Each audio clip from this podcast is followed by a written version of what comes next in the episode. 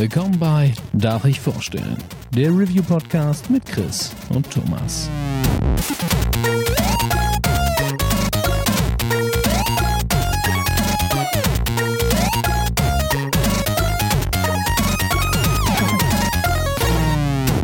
Darf ich vorstellen? Hallo und herzlich willkommen zur neuen Folge Darf ich vorstellen. Mein Name ist Thomas und wie immer bin ich auch heute nicht allein, denn der liebe Chris ist an meiner Seite. Einen wunderschönen guten Tag. Diese Folge wird ein bisschen anders als alles, was wir bis jetzt aufgenommen haben. Denn wir werden dieses Mal nicht nur ein Spiel besprechen, sondern wir werden ganz klassisch einen kleinen Jahresrückblick machen. Dem ein oder anderen wird es aufgefallen sein, dieses Jahr haben wir nicht ganz so viel Output gehabt wie in der Vergangenheit und das hat einfach an super vielen Gründen gelegen. Viel Privates dazugekommen, viel mit der Arbeit beschäftigt gewesen. Das hat alles ein bisschen mehr Ressourcen gefressen, als uns lieb war. Aber uns war es halt wichtig, euch nochmal einzusammeln und vielleicht noch so einen kleinen Jahresabschluss zu machen und vielleicht auch so einen kleinen Outlook zu geben, was wir im nächsten Jahr vorhaben. Und das werden wir äh, so im Laufe der Folge immer so ein bisschen nachholen. Jetzt stellt sich mir gerade die Frage, hauen wir direkt die Katze aus dem Sack und sagen, welche Spiele es bei uns in die Top 3 geschafft haben? Oder gehen wir Spiel für Spiel voran? Weil ich könnte mir vorstellen, dass wir vielleicht die ein oder andere Doppelnennung haben. Hm, ich glaube, Boah, das ist eine schwierige Sache. Also generell glaube ich, jeder, der uns beide kennt, weiß, dass wir über ein Spiel reden werden, das dieses Jahr sträflich vernachlässigt wurde. Und das ist tatsächlich auch so ein bisschen so ein Anliegen von uns beiden gewesen, dass wir jetzt die Jahresabschlussfolge dann zum Grund nehmen, um wenigstens ein paar Sätze darüber zu verlieren. Mhm. Und ansonsten, ja, wir können, lass einfach machen, Platz drei, Platz drei, bisschen drüber schnacken und dann kann man ja quasi, wenn später noch irgendwas getroffen hat, also wenn wir irgendwie denselben Platz oder dasselbe Spiel auf unterschiedlichen Plätzen haben, kann man ja dann einfach sagen, so pass auf, bei mir wäre das Top 2 oder Top 1 gewesen und dann drüber reden. Okay, äh, wie stehen wir zum Thema äh, der berühmte vierte Platz oder so ah, Sachen? Äh, wir brauchen definitiv Honorable Mentions. Ich habe okay. einfach ich habe wirklich viele Spiele dieses Jahr gespielt, für die ich sehr viel Liebe habe, aber es gibt halt einfach nur drei Plätze auf dem Podium. Mhm.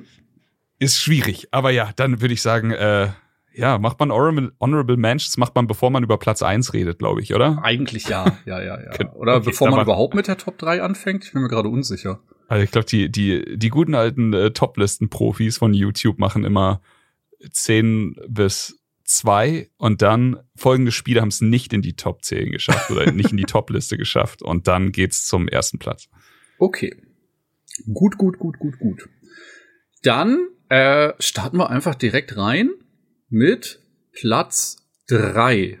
Ich würde sagen, du darfst anfangen. Okay, Platz drei dieses Jahr ähm, ist ein Spiel, das ich, also das einzige Spiel von meiner Top 3 Liste, wo ich vorher nicht wusste, dass es auf der Top 3 Liste landet. So kann man es, glaube ich, sagen. Bei den anderen beiden ist es keine große Überraschung, obwohl die Spiele halt absolut fantastisch sind, aber dieses Spiel hat mich so ein bisschen kalt erwischt oder auch genau zum richtigen Zeitpunkt in meinem Leben abgeholt, denn eines der Sachen, die dieses Jahr passiert sind, die auch wieder dafür gesorgt haben, dass vielleicht die eine oder andere Folge nicht stattgefunden hat, war Covid. Und als mich Covid dieses Jahr gekickt hat, beziehungsweise meine ganze Familie, da ähm, hatte ein Spiel den 1.0 Release, sagt man da, glaube ich. Beziehungsweise es ist aus dem Early Access rausgekommen. Mhm. Und das hat einfach vom Timing her genau in die Zeit gepasst, wo ich einfach nur äh, schniefend und sabbernd vorm Rechner saß und nichts konnte, außer gerade ausgucken. Normalerweise mache ich da äh, quasi im Handstand. Aber nee, äh, das Spiel ist Grounded und das ist dieses Jahr äh, hat es quasi, ist, au, ist aus dem Early Access rausgekommen. Ich weiß nicht, ich glaube, es war sogar zwei Jahre im Early Access, oder? Mhm. Es war kommt Ewigkeiten drin. Ich weiß, Und, als es angekündigt war, hatten wir es sogar äh, mal relativ ausführlich in Anführungsstrichen, also so zwei, drei Abende gestreamt damals noch mhm. und waren damals schon so, ey, wenn das irgendwann größer wird, dann wird das richtig, richtig gut. Genau das. Also wir hatten es damals im Stream zu viert gespielt und das ist auch gerade einer der Punkte, die für mich halt absolut fantastisch sind, denn es ist ein Koop-Spiel. Und zwar richtig, richtig gut. Und das, was damals halt schon so viel Spaß gemacht hat, das Level wird halt einfach gehalten und es wird halt vielleicht noch geiler und noch besser. Also vier Spieler, du hast das, den Survival-Aspekt, darf man nicht außer Acht lassen, du hast Basebau, du hast halt äh, Sachen recyceln, Sachen wiederverwerten, dich dadurch stärker machen. Und auf der anderen Seite erzählt es aber auch eine Story und das hat auf einem, äh, auf einem, natürlich ist es super abgedreht und totaler Quatsch, aber es macht sehr viel Spaß. Und da hat es mich zum Beispiel sehr an sowas wie Subnautica erinnert, wo du die ganze Zeit daneben sitzt und denkst, yo, dieses Spiel im Multiplayer, das wäre richtig geil. Da hast du ja auch den Survival-Aspekt und auch diesen, du, du schiffst irgendwas vom Meeresgrund auf, baust dir daraus eine Waffe oder baust dir daraus wieder was krasses. Nennen wir es einfach diesen Monster Hunter. Aspekt, weil alles, was du umbringst, daraus baust du dir eine Rüstung oder eine Waffe. Auf jeden Fall wirst du danach besser. Und auch wenn das Viech schwierig zu töten ist, es ist eine große Spinne, was auch immer, daraus kannst du dir wieder was Geileres bauen. Und das macht im Multiplayer halt wahnsinnig viel Spaß. Base bauen im Multiplayer, wahnsinnig viel Spaß. Und einfach nur erkunden, den ganzen Garten erkunden. Und das sind halt nur diese kleinen Bausteine. Die große Prämisse der ganzen Sache ist halt dieses Liebling, ich habe die Kinder geschrumpft Thema und das greifen sie halt auch wundervoll auf. Der Garten erschließt sich halt immer in mehr und mehr Ebenen, je nachdem, wie weit man ist. Und ja, es ist, äh, es kam quasi einfach so durchs Hinterzimmer, ohne dass ich da eine große Hype-Phase hatte. Das war so ein im Discord-Gespräch, yo, äh, Grounded ist jetzt komplett released, wollen wir mal reinschauen und zack.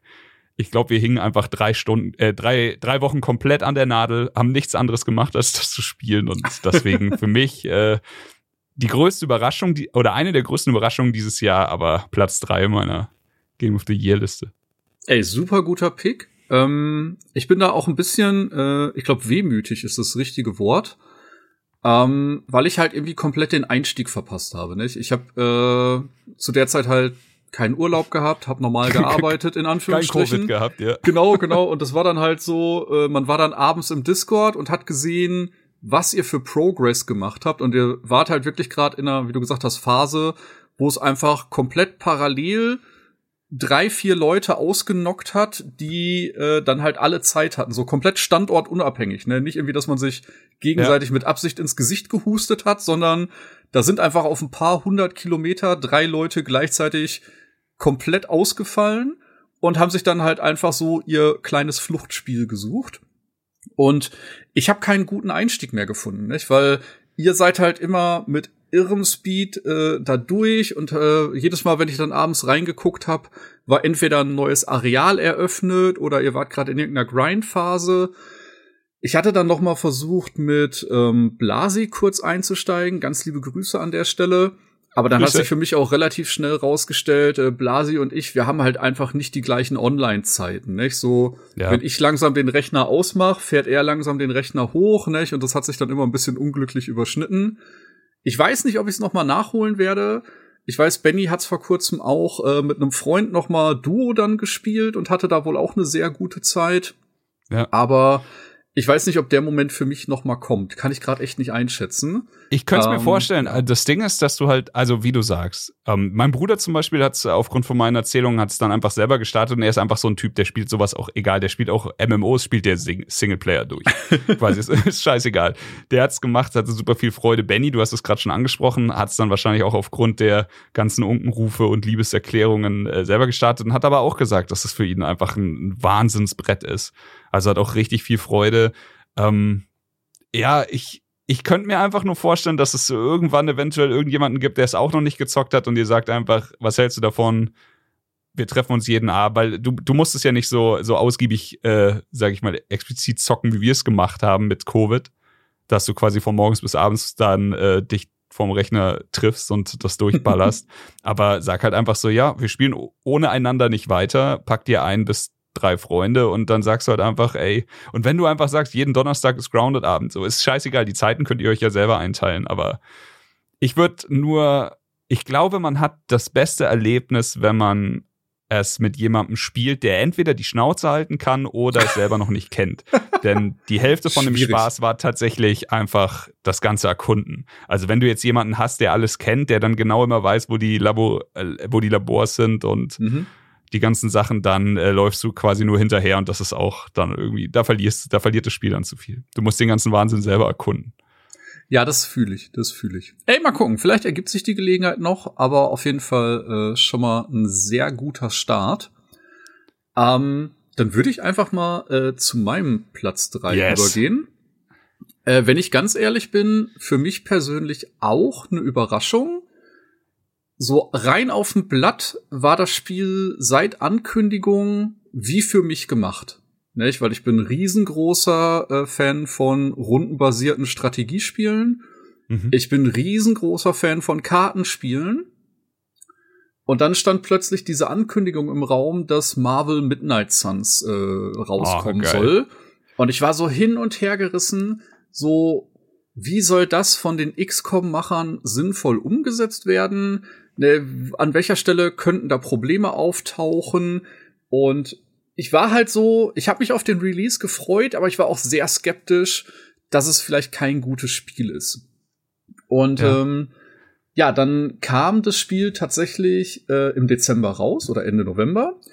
Ähm, und ich war hin und weg. Ich glaube, ich habe ähnlich wie du das gerade gesagt hast. Ich glaube, ich habe zwei Wochen abends nichts anderes gespielt. Ne? Ich habe, äh, wenn ich Luft hatte, das Spiel gestartet und das ist halt so smart umgesetzt. Also und das Spiel ist so viel mehr, als ich erwartet hatte, ähm, dass ich da wirklich super happy mit bin. Nicht? Du hast halt auf der einen Seite äh, die Comic Marvel-Charaktere, also jetzt nicht die man vielleicht aus den Filmen kennt, nicht? sondern Mhm. es gibt einen anderen Captain America und so weiter und so fort, eine andere äh, Captain Marvel, Wolverine auch sehr viel näher an den Comics und du spielst quasi einen zusätzlichen Helden. Also das Spiel fängt damit an, dass du einen eigenen Superhelden kreierst und um den geht dann die ganze Rahmenstory und du hast dann halt super viel Kontakt mit anderen Superhelden, um eben eine Bedrohung aufzuhalten. Und das ist halt cool gelöst, weil du irgendwie frisch in diesen Mittelpunkt gedrängt wirst, dass es halt nicht um einen Superhelden geht, den es schon gibt, sondern du kannst halt selber bestimmen, welche Fähigkeiten du nutzen möchtest und kriegst halt dann andere Helden an die Hand. Das heißt, du kannst mit Iron Man zusammenspielen oder wie gerade schon gesagt mit Wolverine, mit äh, Doctor Strange, ähm, Captain Marvel, Magic, die ich jetzt selber erst seit Marvel Snap kenne, to be fair, aber nicht, das hat sich dann immer so weiter aufgebaut, dass man da einen richtigen Rooster zusammengestellt hat. Und dann stellt man sich natürlich die Frage, wie klappt das rundenbasiert? Und äh, man kommt dann quasi immer auf ein kleines Spielfeld. Ich sag mal, um es mit dem XCOM-Vergleich weiterzutreiben. Du hast so ein Viertel von einer XCOM-Map, von einer klassischen.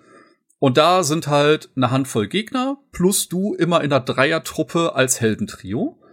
Und ähm, dann habe ich in einem Interview auch gelesen, die haben halt gefragt, wie können wir das sinnvoll umsetzen? Weil du möchtest nicht jemand wie Iron Man da stehen haben und plötzlich muss der in Deckung gehen, weil irgendwo ein Bösewicht ist oder Ja, hat nur eine ja. 70% Trefferquote, wenn er einen Angriff ausführt. Also haben sie das alles über Bord geworfen. Das heißt, es gibt keine Deckung im Spiel und äh, es gibt auch parallel dazu keine Hitchancen. Wenn du einen Angriff machst, triffst du, weil du bist ein fucking Superheld. Das ist ja Und- gerade der größte Kontrast zu allen XCOM-Spielen, die Genau. normalerweise dann so, du hast eine 95-prozentige Trefferchance, zack, vorbei, Schade, achtmal. genau. genau, das war's mit der Schrotflinte. Kennt jeder, hasst jeder. Und ähm, das haben sie halt super smart umgesetzt, weil du fühlst dich dadurch auf jeden Fall, ich sag mal, die Ecke mächtiger. Und ähm, trotzdem gibt's äh, Möglichkeiten, dass die Klassen super zusammen funktionieren. Es gibt hier auch einen Damage-Dealer. Nicht? Man kann mit Ghost Rider spielen, der super viel Schaden macht, aber durch Area-Effekte zum Beispiel auch den eigenen Teammates Feuerschaden zufügen kann. Iron Man hat super viele Tech-Gadgets. Das heißt, er kann dafür sorgen, dass die Leute ein Schild bekommen oder kann Area-Attacks machen, dass er tatsächlich selber hochfliegt, um irgendwas zu machen. Und dann gibt's halt auch noch so klassische Sachen, die man aus anderen Rollenspielen kennt. Äh, Blade zum Beispiel hat eine Möglichkeit, äh, Kettenangriffe zu machen, also dass er mehrere Gegner nacheinander Mhm. angreift und kann auch Blutungsschaden beim Gegner auslösen. Und das sind halt so klassische RPG-Sachen, die eben so Effekte rüberbringen. Dann einfach smart auf die Helden draufgesetzt. Genau, genau, dass halt halt jeder Held so seine eigenen Fähigkeiten hat. Und die Besonderheit ist eben, der eigene Held äh, ist halt so ein bisschen in einer Twitter-Rolle, weil er ist so laut Prophezeiung derjenige, der entweder die Welt rettet oder am Untergang der Welt mit Schuld hat. Oh, Und, gibt's mehrere Enden? Äh, Also- ja, ich befürchte nicht direkt, weil ich glaube, Okay. der Weg am Ende ist dann doch etwas vorgeskriptet. Also du Okay, kannst, okay. glaube ich, nicht komplett evil werden. Aber ähm, Du kannst die Art und evil Weise, genau, die Art und Weise, wie du deinen Helden spielst, kannst du halt sehr stark beeinflussen. Denn die Aktionen, die du nimmst oder die du auch mit jedem anderen Helden nimmst, werden durch Karten vordefiniert. Das heißt, jeder Held hat ein Ah. eigenes Kartendeck, mit dem er spielt. Und du kannst immer die Deck so optimieren, dass du quasi pro Held acht Karten mit in den Kampf nimmst. Und dann werden einfach vor der Runde die 24 Karten gemischt und du ziehst die. Und dann gibt's äh, eine bestimmte Reihenfolge. Du kannst äh, drei Karten pro Runde spielen. Du Mhm. darfst Karten nachziehen. Das heißt, du kannst eine wieder ins Deck legen und eine neue nachziehen. Und ähm, so kombiniert sich das Ganze daneben. Es gibt noch zusätzliche Fähigkeiten. Äh, das nennt sich zum Beispiel Quick. Wenn du einen Gegner ausschaltest, kriegst du eine zusätzliche Karte, die du ausspielen darfst. Das heißt, wenn du direkt einen Billo-Gegner tötest, sage ich jetzt mal, kann es sein, dass du danach immer noch drei Aktionen hast für die Runde. Ah, ich verstehe. Und da ergeben sich dann im Rahmen der Zeit echt krasse Synergien und äh, alle Heldenkombis spielen sich irgendwie witzig zusammen. Und äh, genau, das meinte ich dann auch mit dem Helden. Für den bekommst du einmal äh, helle Karten, also quasi der Lichtpfad, und dunkle Karten für diesen Dunkelheitspfad. Und während das eine dann so mehr auf ich kann meine Truppe heilen ausgelegt ist, ist das andere mehr so, ich mache Mindbending-Tricks, ich kann dafür sorgen, dass Gegner sich gegenseitig angreifen. Und so kann man halt den Ah, eigenen nice. Charakter komplett unterschiedlich spielen. Und das gibt dem Ganzen auch noch mal so ein Replay-Value. Und äh, ich muss sagen, ich habe nach ungefähr 60 Stunden den Abspann gesehen. Also auch vom Zeitinvest richtig, richtig krass. Ich wollte gerade sagen, es ist schon ein ganz schönes Stück Holz dann, ne? Das liegt aber vor allem daran, dass ein unfassbar großer Part des Spiels Socializing ist. Und da Ja. habe ich vorher überhaupt nicht mitgerechnet. Ich sag jetzt mal ganz übertrieben, das Spiel hat so ein Persona 5 Schrägstrich Fire Emblem Light Modus, denn das Spiel hat einen eigenen Hub und in dem sind immer alle anderen Helden auch anwesend und du kannst mit denen quatschen, du kannst denen Komplimente machen, du kannst mit denen Abendaktivitäten gemachen, du kannst mit denen an Hobbys teilnehmen. Nicht? Ghost Rider ist zum Beispiel ein leidenschaftlicher Handwerker, Schrauber, wenn man so möchte, und gründet dann kurzerhand ähm, Bastelclub, sag ich jetzt mal ganz übertrieben, mit Spider-Man. Und dann kommt irgendwann auch noch Iron Man dazu und dann tüfteln die zusammen an neuen Gadgets, die man dann mit in den Kampf nehmen kann. Oder parallel dazu gibt's auch einen Buchclub, was dann irgendwie sehr witzig ist, äh, wo dann Captain Marvel und Blade unter anderem drin sind und dann unterhält man sich über verschiedene Bücher, wie die die empfunden haben, was die da rausgelesen haben. Und das nimmt dann echt witzige Züge an. Und der Hub ist halt scheiß groß. Nicht? Am Anfang dachte ich so, okay, das ist die Kirche, in der alle hausen. Aber dann hast du tatsächlich die Möglichkeit, immer mehr Areale freizuschalten und in dem Hub auch noch zusätzliche Challenges zu machen, um quasi äh, noch weitere Geheimnisse im Hub freizuschalten.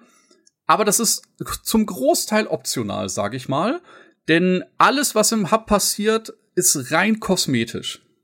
Würdest du sagen, dass der Hub einfach so, ey, wir haben gesehen, das funktioniert bei anderen Spielen auch gut, vielleicht machen wir das auch, einfach so integriert wurde? Oder glaubst du, also würdest du sagen, der Hub hat einfach, der bringt dem Spiel wirklich noch mal eine tiefere Bedeutung und es, es wäre schade, ihn wegzulassen?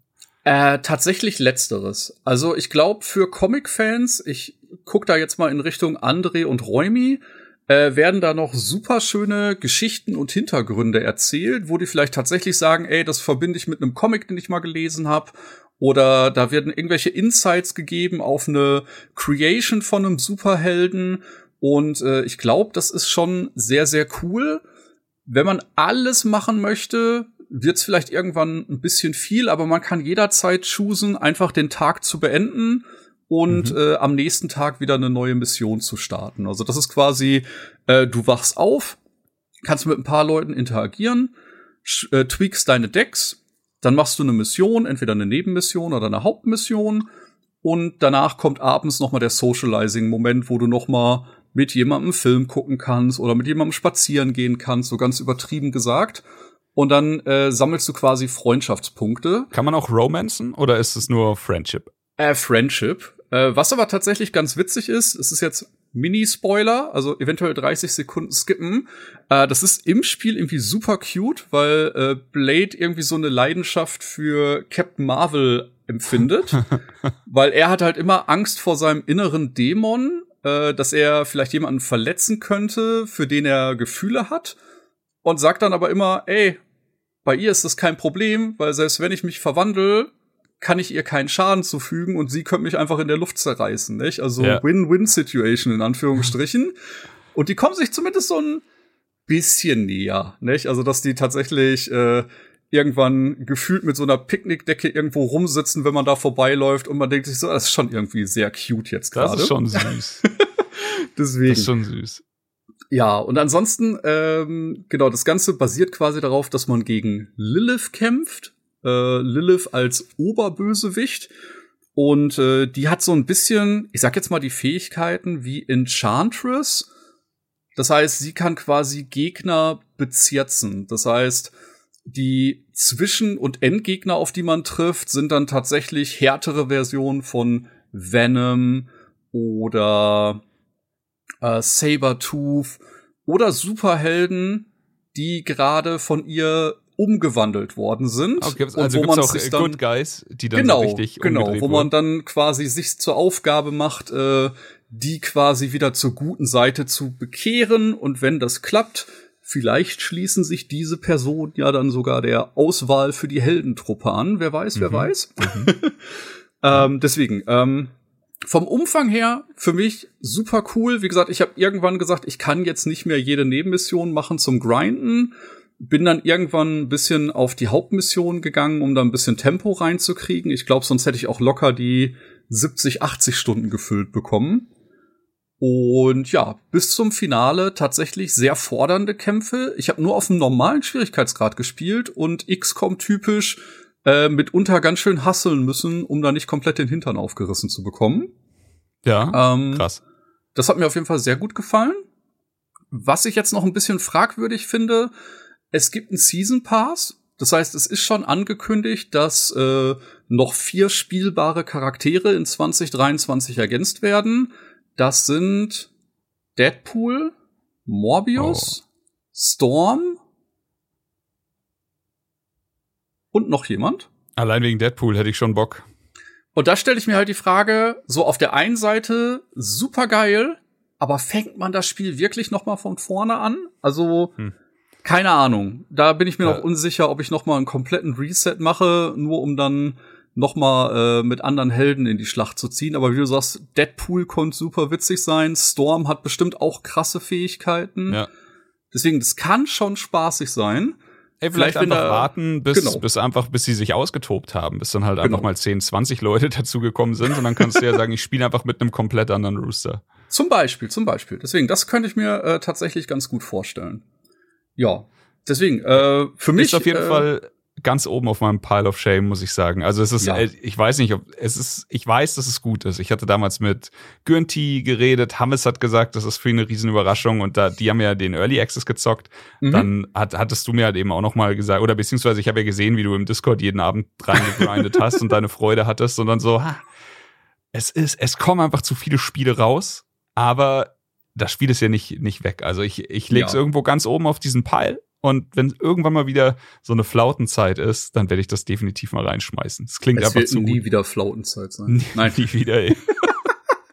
Ey, keine Ahnung. Auf jeden Fall, ähm, ja, für mich ein bisschen überraschend, dass es just in diesem Jahr äh, mich so abgeholt hat, weil es war schon ein sehr starkes Videospieljahr, fand ich. Ja, fand ich Und auch. ähm, ja. An der Stelle, ne, weil wir ja immer da sehr transparent sind, äh, sei zumindest gesagt, äh, wir haben tatsächlich für Midnight Suns einen Key zur Verfügung gestellt bekommen.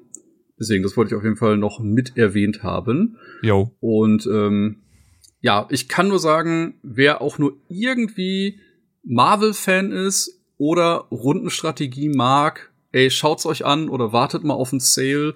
Äh, mich hat's halt echt komplett eingesammelt. Ich lieb solche Spiele.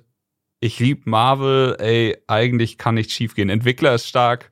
Ja. Ähm, ja. Wobei, Ansonsten ich weiß noch, äh, es gab mal so einen XCOM-Klon, der äh, in so einer Stadt gespielt hat. Ich komme gerade nicht auf den Beinamen. Chimera Wars war es, glaube ich. Mhm. Das hat mir richtig schlecht gefallen. Das habe ich gar nicht gezockt. Aber vielleicht auch, weil du gesagt hast, scheiße. Das kann sein, das kann sein. Aber Kann- manchmal hast du ja so, du denkst dir, ey, bis jetzt alles geil von denen und dann machst du das Ja. Spiel und denkst dir so, boah, da hätte ich drauf verzichten können. Aber dafür gibt's ja dann unterschiedliche IPs, um, um sich auszuprobieren. Ja, ja, ja, auch in demselben Genre. Das stimmt, das stimmt, das stimmt. So. Gut. Ja, ähm, kurz noch zu Grounded, weil wir das nicht gesagt haben. Grounded findet ihr übrigens im Game Pass. Yes. Und äh, wir lieben den Game Pass, deswegen kann man da Wir einfach mal so reinschauen. So. Okidoki. Dann, Dann äh, Dein Platz wir zwei. zu- Platz zwei. Ja, Platz zwei bei mir, wie gesagt, etwas weniger überraschend. Ähm, ist auch tatsächlich auch gar nicht so lange her, dass, dass ich das durchgeballert hab. Ähm, es ist, ich mach's kurz, äh, God of War Ragnarök. Oh shit, Äh, ja. Es ist für mich einfach wirklich schon mal super erfrischend und schön, wenn ein Spiel mal wieder auf den, auf den Platz tritt, das einfach fertig ist. Mhm. Also klar, ich- habe jetzt gesehen, es wurde was ein Fotomodus nachgereicht oder die Möglichkeit zu NG Plus wird jetzt nachgereicht oder so. Keine Ahnung, ich habe es beendet so. Ich habe es jetzt gerade auch nicht mehr jede Woche an oder sowas, aber das Ding kam raus und war es kam im selben Zeitraum raus wie das neue Pokémon und wie das neue Call of Duty. Mhm. Und es gibt viele Leute, die mit dem neuen Pokémon ihre Freude hatten. Die Technik war also wirklich äh, markerschütternd schlecht. Und ich bin selber jemand, der mit dem neuen Call of Duty sehr viel Freude hat. Und auch hier spielt man eigentlich eine Beta. Und das Immer sind noch. halt wirklich zwei der größten Franchises, die es gibt im Videospielbereich. Und beide humpeln da irgendwie daher, so als, als hätte man sie gerade irgendwo aus Versehen rausgelassen. Und dann kommt halt God of War und ist einfach poliert bis zum geht nicht mehr. Und das ist einfach schon mal ein richtig, richtiger Stein in dem Brett. Das zweite Ding ist, wir knüpfen halt direkt an eines der großartigsten Spiele der letzten Zeit an, nämlich den Vorgänger. Und der endet ja mit einer After-Credit-Scene, Mhm. wo man quasi schon, also das ist jetzt kein großer Spoiler, weil es ist vom alten Teil, wo man quasi Thor ähm, ankündigt, aber nicht hier die, die polierte Marvel MCU Version von Thor, sondern so ein Deadbutt, äh, abgefuckten, wundervollen Bösewicht. Also ich habe mein Herz verloren. Ich finde ihn wahnsinnig, wahnsinnig cool umgesetzt und yo, ey, God of War dreht halt instant auf. So in der ersten Stunde hast du eine Atmosphäre aufgebaut und ich meine jetzt nicht hier spielerisch, oh, wir hatten zwei, drei krasse Kämpfe. Ich meine eher so, wie soll ich sagen, die, die Szene von den Glorious Bastards ganz am Anfang bei dem französischen Farmer in dem Haus, wo sie sich über Milch unterhalten, das ist eine der, der spannendsten Szenen im Filmbereich, die ich je gesehen habe. Wo die Kamera dann in den Boden gleitet man sieht, dass da unten Leute sind und dann geht sie wieder hoch und man sieht halt Christoph Waltz. Das ist einfach fantastisch. Aber genau so an der, also so in der Art hatte mich dann diese Szene an den Eiern, die am Anfang von God of War Ragnarök passiert, wo sich einfach nur Thor und Kratos unterhalten. Und ey, da war es schon aus. Da hatte, ich, da hatte ich mein Herz komplett verloren. Und genau das sind die Sachen, die God of War für mich so krass machen. God of War ist für mich keine 10 von 10. Und God of War hat Flaws für mich. Leider. Und das Traurige an der Sache sind, die Flaws, die God of War hat, sind selbst verschuldet und unnötig. Aber diese Story-Passagen, diese atmosphärischen Passagen, die, die gescriptet sind, wo sie sich einfach Zeit nehmen für die Charaktere und sowas, das sucht seinesgleichen. Und das habe ich in dem Sinne dieses Jahr nicht mal bei meinem Platz eins erlebt. So in der Sicht. Also das war wirklich, wirklich wahnsinnig cool. Ähm, hat noch ein paar spielerische Überraschungen gehabt, die ich jetzt nicht spoilern will, wo ich Mhm. echt dann hinterher dachte so, ach krass, das hat mir jetzt fast mehr Spaß gemacht als die, die normale Art und Weise, dieses Spiel zu spielen. Und ich weiß nicht, also mir hat das Spiel wirklich sehr viel Freude gemacht. Ähm, zur Kritik können wir gleich noch kommen, aber ich bin sicher, du kannst auch noch ein, zwei Sätze über dieses Spiel erwähnen. Aber ja, wie hat's dir gefallen? Äh, Mir hat's auch gut gefallen. Äh, ich bin tatsächlich jetzt so fair und sage, äh, God of War wäre bei mir äh, auf dem Platz 4 gewesen. Also äh, es hat dieses Jahr äh, nicht den Platz in die äh, oder den Sprung in die Platz 3 geschafft. Ähm, ich bin bei dir. Ähm, ich fand die Inszenierung über jeden Zweifel erhaben. Ähm, gab wirklich Momente, die mich sehr gefesselt haben. Sei es nicht der Austausch am Anfang, dieses heimliche Säbelrasseln, dieses Ja. Drohung nicht aussprechen, aber halt äh, wirklich so ein inneres Kräftezehren zwischen den Je beiden. ruhiger sie waren, umso härter war die Anspannung einfach, weil Genau du wusstest das. so, fuck, fuck. Ähm, dann muss ich auch sagen, einer der größten Twists im Spiel. Ne, vielleicht bin ich ein bisschen naiv, aber ich habe ihn nicht kommen sehen und war in dem Moment wirklich äh, geschockt, was da gerade passiert auf dem Bildschirm.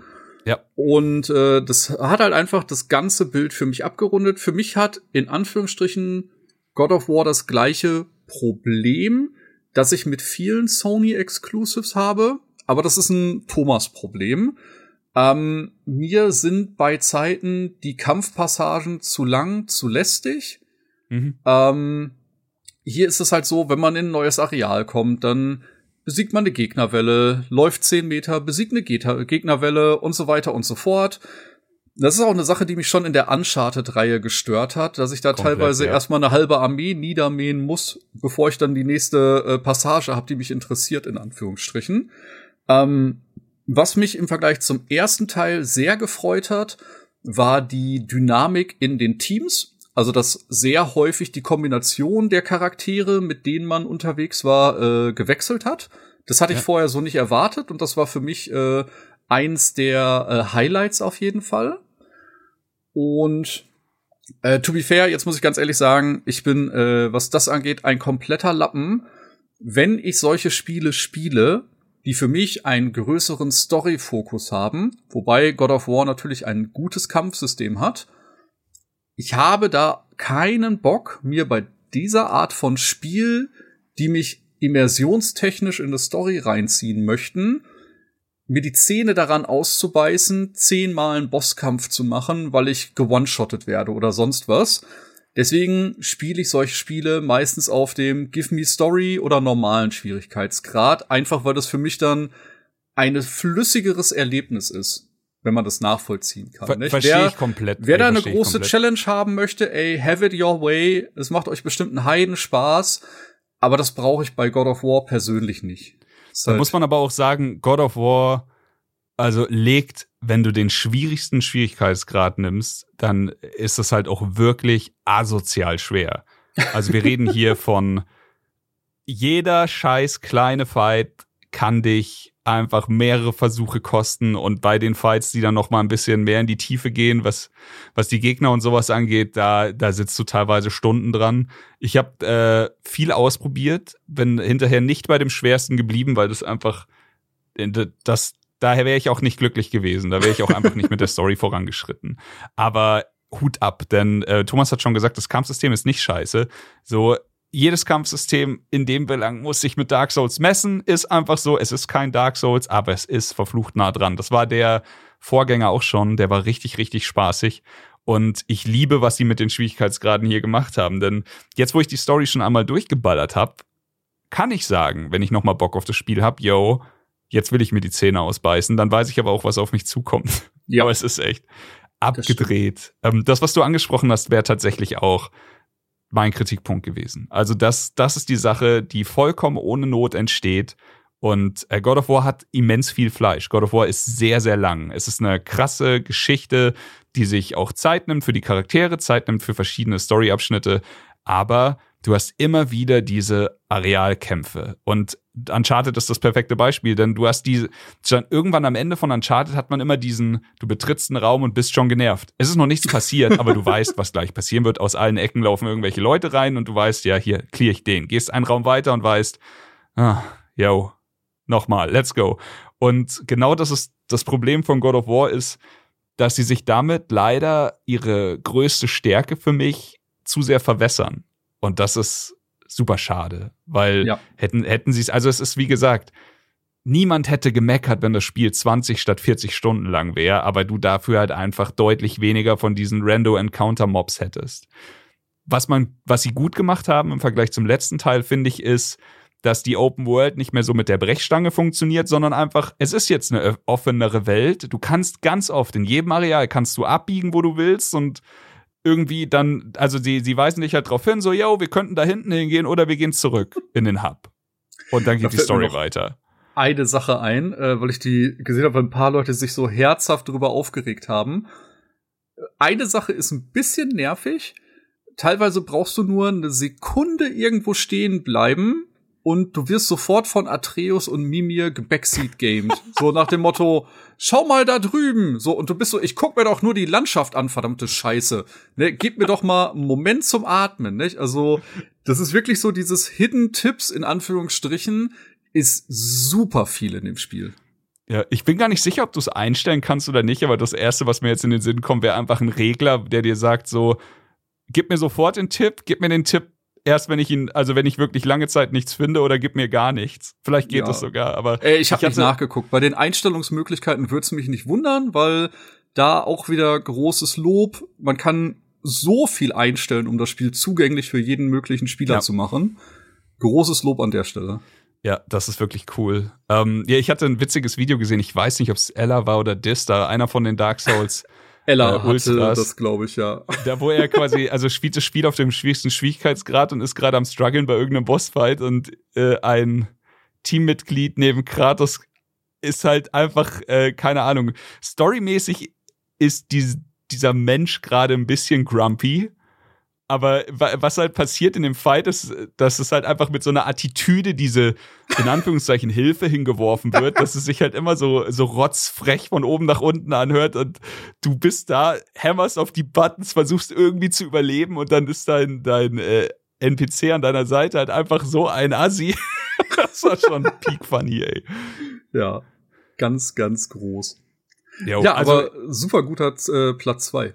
Kann man Ey, ich, ich liebe den Titel, ich kann ihn nur empfehlen. Ähm, es ist schwer mit dem ersten Teil zu vergleichen, wie immer, denn eigentlich macht er Sachen besser als der erste Teil, aber ohne God of War 2018 wäre der hier halt jetzt nicht da. Es ist halt eine ähm, fortlaufende Story, deswegen, mhm. also man, man kann es vergleichen mit Kill Bill 1 und 2, meiner Meinung nach, weil halt einfach, du, heute wurde ich witzigerweise in einer WhatsApp-Gruppe gefragt, yo, macht Sinn, den zweiten Teil zu spielen, ohne den ersten gespielt zu haben und ich würde sagen, Ey, nee. spiel doch den ersten, das ist doch eine wundervolle Reise, ist ja nur doppelt so lang. Und dann, ja, aber irgendwie kein Bock, er guckt sich jetzt ein Video an, da, das die Story in fünf Minuten erklärt. Und dann habe ich nee. ihm auch gesagt, das ist halt schon so, als würdest du dir jetzt Kill Bill 2 angucken, ohne den ersten gesehen zu haben. So klar kann ich dir kurz erzählen, was im ersten passiert, aber schau dir doch einfach beide an. Das ist doch mega geil. Ich meine, wir reden hier ja nicht von einem Spiel, das, das schlecht gealtert ist oder sowas. Es ist einfach, das ist jetzt einfach eine geile Zeit. Es ist ein schöner Marathon, kein Sprint und äh, nee, God of War hat mich richtig, richtig happy gemacht. Ich wünschte, sie hätten sich ein bisschen mehr auf das besonnen, was die, was die größten Stärken von dem Spiel sind, ein bisschen weniger diese Belanglosigkeitskämpfe optional gehalten. Das ist das, was ich meine. Lass, musst sie ja nicht wegmachen, aber du kannst sie ja einfach optionaler haben. Denn wenn, wenn mir die Karotte eh schon sagt, geh nach A und ich bin auf dem Weg zu A und muss achtmal irgendwie Zufallskämpfer haben, dann ist das einfach too much. Ja, ja, das ist tatsächlich so. Äh, eine Sache, weil du ihn am Anfang schon so lobend erwähnt hast, äh, für mich auch noch äh, kleiner, wie soll man, Kirsche auf der Sahne. Thor wird im Englischen gesprochen von Ryan Hurst und das ist auch einer meiner Lieblingscharaktere aus Sons of Anarchy gewesen mhm. und äh, da ist mir auch noch mal das Herz aufgegangen, ihn in der Rolle zu hören. Das ist cool. Aber ja, auch der gesamte, ähm, ich habe jetzt nur die englische Sprach, Sprachausgabe mhm. gehört, aber der gesamte Cast ist einfach brillant. Ja. Außer man überreicht ihnen Preise. Dann gibt's Abzug in der B-Note. Grüße. Das war so gut. Yo, Für äh, alle, die es nicht mitbekommen haben, äh, kleiner Shoutout an die Game Awards, wo der Sprecher von Kratos plötzlich zu einer zwölf Minuten Rede ausgeholt hat, die keiner erwartet hat. Ja, aber gab dafür ein paar mehr Steam Decks für, für alle Leute im Chat. Ey, großartig, großartig. Ach jo. ja. Äh, mein Platz zwei, äh, da muss ich schon mal sagen, äh, sorry, not sorry. Ähm, es ist Return to Monkey Island. Ah, oh, das ist doch ein geiler zweiter Platz. Es ist einfach für mich so right in the Retro Feels. Ich habe äh, die ersten beiden Teile damals noch auf dem Amiga 1200 gespielt und ähm, es waren halt tatsächlich Sachen, die für mich irgendwie ein Stück weit so Gaming-Früherziehung waren. So, das waren halt damals diese Zeiten, wo so riesige Schritte plötzlich stattgefunden haben. Nicht so ein paar Jahre vorher hast du noch so ein mit einem Drehrad ein Pong-Männchen über den Fernseher bewegt. Ja. Und dann äh, war plötzlich Space Invaders da, wo es schon ein bisschen interaktiver war noch und plötzlich waren da Text-Adventures und das war alles schon richtig, richtig krass. Und äh, das Spiel hat bei mir einfach alle richtigen Punkte getroffen. Ich habe das, äh, ich glaube, dreimal durchgespielt. Ich habe es äh, einmal auf Hard durchgespielt. Dann habe ich die Erfahrung quasi auf dem Stream noch mal mit allen geteilt und habe es irgendwie am Stück noch mal auf Hard durchgeballert und noch ein paar äh, zusätzliche Sachen freigeschaltet. Hier, äh, man denke daran, oh, man kann Wally retten, wo wir noch gegrübelt ja, haben, wie fuck, das denn ja, klappen ja. kann. Und ähm, dann habe ich mir noch das Speedrun Achievement geholt und bin dann quasi einmal auf äh, dem leichten Schwierigkeitsgrad in unter zwei Stunden durch das Spiel geprügelt. Und mittlerweile kam auch noch ein äh, Update für das Spiel raus. Das heißt, jetzt gibt's das Ganze auch mit deutscher Sprachausgabe. Deswegen könnte ich mir vorstellen, dass ich vielleicht äh, irgendwann auch noch einen vierten Anlauf nehme. Muss nicht jetzt sein, aber äh, zumindest wollte ich da noch mal reinschauen. Deswegen, ähm, die Rätsel, der Humor, die Länge des Spiels, das hat für mich alles wundervoll gepasst. Äh, der Hard Mode in Anführungsstrichen ist, äh, fand ich vollkommen legitim. Es gibt jetzt nicht so Rätsel wie früher bei einem Simon the Sorcerer oder anderen Text-Adventures, wo man sich plötzlich dachte, das jetzt aber um sieben Ecken gedacht mhm. und äh, das war alles, fand ich, äh, legitim. Ein paar Sachen waren ein bisschen äh, schwerer oder haben ein bisschen länger gebraucht, aber man konnte das alles, äh, glaube ich, lösen. Und äh, ich hatte einfach von vorne bis hinten eine wundervolle Zeit und äh, ja, ich glaube, das Spiel hat meine Erwartungen erfüllt, obwohl es selber auch sehr vorsichtig damit umgeht. Nicht gerade zum Ende des Spiels äh, geht's halt viel um das Thema nicht, Erwartungen und kann eine Fortsetzung mhm. nach 20 Jahren überhaupt Erwartungen erfüllen und äh, fand ich sehr spannend, wie sie sich mit dem Thema auseinandergesetzt haben. Du siehst es ja immer wieder, also bei den ganzen Franchises, wo man früher, also sage ich jetzt mal, unendlich viel Nerdliebe reingesteckt hat, ist es sehr schwer, alle glücklich zu machen. Das hast du heute bei Star Wars. Ich meine, die größten Star Wars-Kritiker sind die größten Star Wars-Fans. Und äh, das ist halt, hier ist es auch super naheliegend, denn, also da muss ich mich selber an die eigene Nase fassen. Als ich das erste Mal Monkey Island gehört habe, dass es jetzt einen neuen Teil gibt, da war natürlich ein bisschen Vorfreude, aber auch sehr viel so, uh, ich weiß nicht, macht's nicht noch mehr kaputt. So, also es war ja nicht jeder Monkey Island Teil gleich gut, muss man ja mal ja. fairerweise sagen. Aber ey, die Zeit hat's halt gezeigt, zum Beispiel bei, ey, bei Mad Max, bei Mad Max Fury Road, als ich das erste Mal gehört habe da kommt ein neuer Teil. Ich so, lass doch einfach. Lass es doch einfach. Komm, Dann habe ich den Trailer gesehen und dachte, okay, das wird vielleicht das krasseste Actionbrett, das ich je gesehen habe. So. Und dann kam der Film raus und der hat mich halt einfach wirklich, wie lange auch immer geht, 90 Minuten komplett in den Kinosessel gepresst und ich dachte, ja. Du bist ja süß, als ob der 90 ah. Minuten ging. Weiß ich, was ist passiert? Wir fahren nach hinten, dann fahren wir wieder zurück. Aber nee, es war einfach nur wahnsinnig, wahnsinnig geil. Und dann so, ja, dann gib doch einfach allen mal die Chance. Und dann kam von Monkey Island irgendwie das erste Bewegtbild raus und das Internet ist wieder auf die scheiß Barrikaden gegangen und hat sich zerrissen. Ja. Und du denkst dir so, jetzt gib ihm doch einfach eine scheiß Chance. Und dann war es, wie du gesagt hast, es hat einfach überall abgeliefert. Ich fand die, die Thematik mit Guybrush und dem Kind einfach super schön. Mhm. Also quasi das ganze Intro und dann der Einstieg in die Story ich fand, äh, jedes Mal, wenn du das Spiel beendet hast und wieder raus bist und dann wieder auf dieser Parkbank sitzt und dann quasi so den Einstieg versüßt bekommst, das ist einfach wahnsinnig geil. Ich finde es eine wundervolle Hommage an früher, an jeder Ecke äh, und an jedem Ende. Siehst du halt viel Liebe für die ganzen Sachen. Und gleichzeitig ist es aber auch einfach heute wundervoll spielbar und es ist nicht altbacken und sowas. Ich finde die, die Optik wundervoll stimmig und schön. Das Pacing war toll, der Soundtrack, Alter, der Soundtrack instant Gänsehaut vor ja. Nerdfreude einfach. Das ist, es liegt natürlich auch an dem ikonischen Stück Musik. Sprecher waren fantastisch, Rätsel waren fantastisch, wie du sagst. Es ist halt auch, es ist eine, eine schmale Linie, die du abläufst bei sowas, ne? Zwischen mach's ihn nicht zu einfach, aber mach's halt auch nicht so, dass es keiner mehr lösen kann. Und das hat für mich auch alles wundervoll funktioniert. Nicht alles auf Anhieb, klar, das klappt nie in, in so einem Point-and-Click, aber mit ein bisschen hin und her denken und vielleicht mal links, rechts ausprobieren oder sowas hat man alles geschafft. Und ey, am Ende des Tages ist Monkey Island für mich deutlich, deutlich geiler geworden, als ich es realistisch erdacht habe, aber es ist mhm. genauso geil geworden, wie ich es mir erhofft habe. So kann man es, glaube ich, sagen. Ja, das äh, klingt doch super. Ja, ich muss auch sagen, äh, ich habe die in Anführungsstrichen schlechten Zeiten von Monkey Island nie richtig mitbekommen, weil ich habe halt nur die ersten beiden damals noch auf dem Amiga gespielt und dann habe ich irgendwie einen Hardcut auf Konsolen gemacht und hatte ja. halt äh, den dritten Teil und alles, was danach noch kam, nie gespielt, weil das halt alles dann PC-Exclusives waren. Dann und hast, ähm, ja. ich habe mir vorgenommen, mir zumindest den dritten noch mal anzugucken, also den alten dritten, weil mir mhm. gesagt wurde, der hat zumindest noch seinen gewissen Charme, den sollte ja. man mal spielen. Äh, alles andere werde ich mir aber, glaube ich, erst gar nicht anschauen. Das ist ja super funny, denn also eigentlich ist es ja bei Monkey Island so, dass die Geschichte weitererzählt wird und weitererzählt wird und dann genau. Ron Gilbert gesagt hat, yo, wir steigen nach dem zweiten wieder ein. Genau. Ist mir scheißegal, genau. ob das Sinn macht oder nicht. und genau. jetzt hast du es ja quasi genauso erlebt, wie, wie er es wollte. Genau, mit 20 Jahren Pause quasi äh, die ersten beiden gespielt und jetzt den offiziellen dritten Teil quasi äh, auch direkt gespielt, genau ja, das äh, hat mich sehr abgeholt. Das hat mich ein bisschen in meine Jugend zurückgeholt, äh, ja. wie ich hier vor meinem Amiga saß und äh, lustig auf Dinge rumgeklickt habe.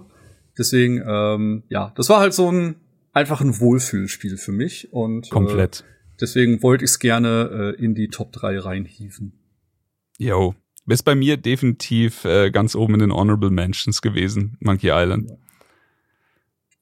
Super. Dann äh, sind wir da auch schon, nicht? Bevor wir ja. auf Platz einspringen, äh, deine Honorable Mentions. Du fängst okay.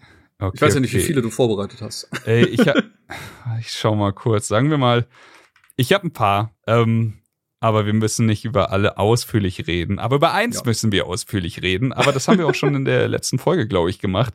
Ja, aber das auch, mir auch äh, auf Platz vier. Ja. Genau, ganz oben hier Honorable Mentions bei mir, Marvel Snap. Es ist einfach ich, also bei dir war ja von vornherein klar, das haben wir in der letzten Folge auch gesagt, bei dir und Räumi und so war von vornherein klar, es ist ein Kartenspiel Marvel, so was soll da schief gehen?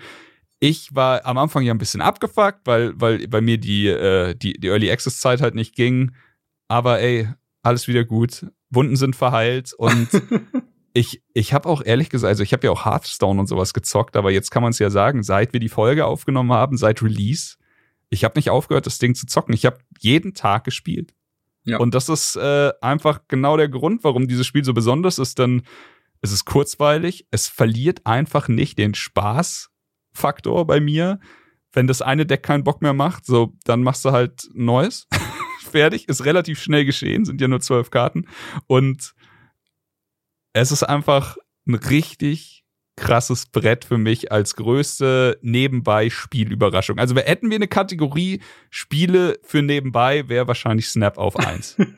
bei mir. Ey, es ist auch das einzige Mobile Game, das ich überhaupt spiele. Es ist das einzige Spiel, das ich auf meinem Handy installiert habe. Und ich will nicht wissen, wie viel Zeit ich dieses Jahr in Marvel Snap versenkt habe. Ich habe sechs Monate die Beta auf einem scheiß Emulator gespielt. ja. Ich habe seit Release, was glaube ich Mitte Oktober war, über 100 Stunden in der Steam-Variante gespielt. Ich habe parallel dazu das Ding jeden Tag mindestens einmal am Handy gestartet, weil eine Scheißpartie geht nur drei, drei Minuten. Ne? Das heißt, genau das. man kann einfach, wenn man irgendwo eine kleine Wartepause hat oder wie in der asiatischen Werbung gerade auf dem Klo hockt. Man kann ein Spiel starten, man swipet ein paar Karten hin und her, man gewinnt, verliert, zack, vorbei, App schließen, weitermachen. Genau. Und wie Chris schon gesagt hat, wir haben dazu ausführlich in der letzten Folge gesprochen. Wer sich unsicher ist, ob das Spiel einen abholt, hört da gerne noch mal rein. Aber ich befürchte, so rein von den investierten Stunden her, wird das Ding bei mir fast auf einem Level mit Hand, Shoulder, Hand Showdown sein. Weil das ist äh, dieses Jahr auf jeden Fall das Spiel gewesen, das meine äh, Steam-Rückblick dominiert hat, was die äh, prozentuale Spielzeit angeht. Oh, warte, aber das ist nicht von diesem Jahr, oder? Deswegen Nein, nein, das es Spiel nicht ist- in die Top-Liste. Ah, okay. Genau, genau. Das Spiel ist schon sehr alt. Das ist jetzt, glaube ich, schon im fünften Jahr seit Release. Aber ich hab's halt, äh, ich glaube, mit Abstand am meisten gespielt. Äh, das war halt wie vor drei, vier Jahren, wo ich äh, nur Warzone geprügelt habe. Und Mhm. dann, ja, das ist halt momentan so mein Go-To-Spiel, wenn ich gerade irgendwie nichts zu tun habe oder nur ein bisschen Zeit totschlagen und grinden möchte, ist halt äh, tatsächlich jetzt aktuell Hand Showdown. Jo, cool. Jo. Cool, cool. Ja, dann hau du mal einen. Oder soll ich meine Äh, beenden? Nee, gerne, gerne. Also äh, bei mir war auch Snap auf der 4, äh, Ja. God of War auf der 4, hatten wir ja auch schon drüber gesprochen. Ähm, ein Spiel, das mich auch noch sehr abgeholt hat. Ähm, es war leider final von zwei Spielen ein Mix, der mir zu wenig von beiden gegeben hat, aber ich hatte trotzdem eine gute Zeit damit. Äh, Cult of the Lamp. Oh ja, saustark. Auch so ein kleiner Ja. Überraschungstitel, aber auf der einen Seite hast du halt den Dungeon-Part gehabt und den Dorf-Building-Part und es beides war halt nicht im Fokus. Also du musstest beides machen und das hat mich irgendwann ein bisschen abgenervt, weil um im Dungeon besonders gut voranzukommen, musstest du manchmal in Anführungsstrichen auch Tage nur im Dorf verbringen, um irgendwas halt zu bauen oder vorzubereiten, damit du wieder stärker in die Dungeon konntest. Da fehlte mir so ein bisschen der perfekte Mix, aber Ja. äh, es hat mir trotzdem viel Spaß bereitet. Es war ein bisschen rough, aber es war sau fresh. Ja, Tut es- mir leid für die das Art-Design Anglizismen, war aber es ist äh, es Das ist einfach Art-Design war super, der Soundtrack hat sich ins Gehirn gebrannt, Ja. der Humor war bitterböse. Je nach Schwierigkeitsgrad waren die Kämpfe auch wirklich äh, ne, teilweise ein bisschen fordernd und manchmal Ja. hatte man auch einfach Glück. Ne? Ich habe äh, bei einem Kampf, den ich als sehr schwer empfunden habe, im zweiten Try einfach auf dem Weg dahin äh, eine Karte gefunden, die mich immun gegen Gift gemacht hat. so. Und nice. plötzlich war der Boss halt irrelevant, nicht? Weil ich Ja. einfach durch seine Giftpfützen durchlaufen konnte. Also alles ein bisschen RNG-heavy, aber ähm, trotzdem hat mir der Grind sehr Spaß gemacht. Ja, sehr, sehr coole, sehr, sehr cooler Titel. Äh, bei mir nächster Pick, der ist wahrscheinlich wäre er bei mir in die Liste gelaufen, hätten wir unseren ersten Platz auf die Null gesetzt. Das ist äh, auch vor ganz kurzer Zeit erschienen, Chained Echoes. Thomas hat auch äh, gestern, glaube ich, das schon angefangen, das Spiel zu Ja. streamen. Ich habe es äh, off-stream ähm, schon viele Stunden gezockt. Es ist ein Liebesbrief an SNES JRPG-Zeiten. Es ist einfach perfekt für mich, weil es so viel Tugenden vereint mit ein paar frischen Neuerungen. Es ist witzig geschrieben. Es ist von einem Typen, der das, glaube ich, sieben Jahre lang entwickelt hat und jetzt rausgehauen hat. Ich hoffe, ich, ich sag's nicht falsch. Shoutout an Matthias Linker. Ey, es kann sein. ich, ich weiß es leider nicht. Aber also, das ist allein schon mal eine krasse, beachtliche Leistung. Und ja, ansonsten auch hier wieder komplett ohne Hypephase in mein Leben getreten. Einfach so, ey, schau dir mal das Spiel an. Dann habe ich mir ein Video angeguckt, dachte, das sieht wirklich interessant aus. Ist auch im Game Pass, richtig? Oder ist Ja. es nicht im Game? Ist im Game Pass. Shoutout Game Pass. Ähm, ja, da, da gibt's halt keine Fallhöhe. Schaust es dir an und ich dachte halt wirklich so, ich schaue jetzt mal eine halbe Stunde rein, zack, vier Stunden gespielt, so. Und so shit. Es ist einfach pure Liebe. Ich, ich Ein- mag's wirklich. Mini-Fehler, der gute Mann heißt Matthias Linder, nicht Linker. Ähm, Sehr gut. Ich, ich habe tatsächlich erst drei Stunden gespielt. Wie du sagst, ich habe es gestern angeworfen, äh, gerade ein paar Tage frei. Und ich bin auch sehr angetan davon. Also das Pacing gefällt mir super gut. Die Fähigkeiten äh, der Charaktere scheinen spannend zu sein. Es ist, glaube ich, gar nicht einfach in 2022 ein, eine Kampfdynamik einzuführen, die noch nicht ausgelutscht ist. Mhm. Und er hat das alles irgendwie geschafft. Deswegen, ich bin echt gespannt, wie das weitergeht, aber bis jetzt Ersteindruck auch super gut. Ja, aber da sagst du was. Also die Mechaniken sind halt toll. Du hast halt das, das übliche, äh, du hast da eine Gruppe und jeder ist nach der Reihe dran. Die Gegner sind Mhm. auch nach der Reihe dran. Dann hast du einen Overheat-Modus oder wie, wie Mhm. heißt der? Overdrive und Overdrive. Overheat. Ah, genau. Das ist halt geil. Du startest halt quasi normal. Wenn du dann aufge, also jede Aktion treibt so einen Pfeil weiter voran und irgendwann kommst du dann in so einen Modus, wo du, der, der Overdrive-Modus dann, wo einfach alles mehr Schaden macht, wo du weniger ähm, Punkte verbrauchst für deine Talente. Aber wenn du weitermachst, dass du einfach alles rausballerst, wie das, also wie du Bock hast, dann kommst du hinterher auch in so einen Overheat-Modus, wo dann das Gegenteil einsetzt, wo du mehr Schaden kassierst und wo alles ein bisschen teurer ist und sowas. Du kannst es aber auch äh, kontern, indem du verschiedene Talente benutzt, die hervorgehoben sind. Das ist meines Wissens einfach random. Ich habe zum Beispiel, Mhm. ich habe jedenfalls Ich habe kein Muster kein. Muster erkennen können. Nee. Und manchmal ist es voll geil, weil genau das äh, quasi gehighlightet ist, was du verwenden willst. Manchmal ist es schon so ein, ja, ins, in einen sauren Apfel beißen, aber es muss halt passieren, weil im Overheat-Modus willst du nicht landen. Und das gibt dem Ganzen so ein bisschen schöne Taktik. Ich weiß nicht, ob ich jetzt Thomas eventuell minimal Spoiler, aber im späteren Verlauf, also jetzt nicht später, später, sondern sage ich jetzt mal, wenn man so ein bisschen Zeit hinter sich gelassen hat, dann kann man während dem Kampf auch noch äh, Leute ein- und auswechseln. Also man hat quasi Hab vier. Leute, die, die in einer, in einer Gruppe sind und dann kann man wie bei einem Tag-Team-Match beim Wrestling einfach so High Five und einer fliegt für den anderen raus und der andere kommt dann rein und kann auch direkt was machen. Also es hat eine wunder ein wundervolles Pacing, wundervolle Dynamik, aber du, jeder hat halt natürlich, jeder Charakter hat seine eigenen Specials und seine eigenen Sachen, die nur er kann und da kann man wundervolle Kombinationen schaffen und sowas. Für mich einfach super fresh. Ja, äh, hatte ich tatsächlich gerade den letzten Kampf. Ich habe quasi gerade die äh, Gottesanbeterin auf dem Dach besiegt. Da habe ich äh, gestern Oh, nice. Schicht gemacht. Und da war das Feature äh, kurz davor vorgestellt worden. Äh, was mir dann im Nachhinein aufgefallen ist, äh, auch die Gegneranzeige ähm, ist einfach super easy gehalten. Du kriegst direkt angezeigt, das ist die Stärke vom Gegner, das ist Ja. die Schwäche vom Gegner. Ich weiß nicht, ob es in späteren Szenarien Gegner geben wird, wo das eventuell mit einem Fragezeichen versehen ist. Possible. Ich hatte bisher Ähm, auch nur äh, hier Feuer, also entweder sie zeigen Element an oder ein X, aber Ah, okay, Fragezeichen okay. hatte ich noch nicht. Was mir dann nur im Nachhinein aufgefallen ist, die zeigen einem sogar super schick an, ob man den Gegner bestehlen kann. Ja, Habe ich Ja. natürlich beim ersten Bossfight direkt versemmelt, weil ich nicht dran gedacht habe. Und man hat ja sogar eine Diebin schon in der Runde. Jetzt frage ich mich, wahrscheinlich den Rest meines Playthroughs, ob ich jetzt irgendein geiles Item hab liegen lassen, weil ich den Boss nicht beklaut habe. Weißt du, wie äh, bei Final Fantasy VII, wenn du den ersten Boss im äh, Marco-Reaktor beklaust, dann kriegst du, glaube ich, direkt eine super krasse Materia. Und Ja. jetzt will ich die ganze Zeit überlegen, ich habe direkt davor gespeichert. Vielleicht mache ich den Bossfight einfach noch mal und guck, ob es geiles Item gibt. Ich, ich bin mir noch nicht sicher. also ich, ich kann dir sagen, ich habe ihn geklaut, aber Ja. ich weiß nicht mehr, was es gab. Also Okay.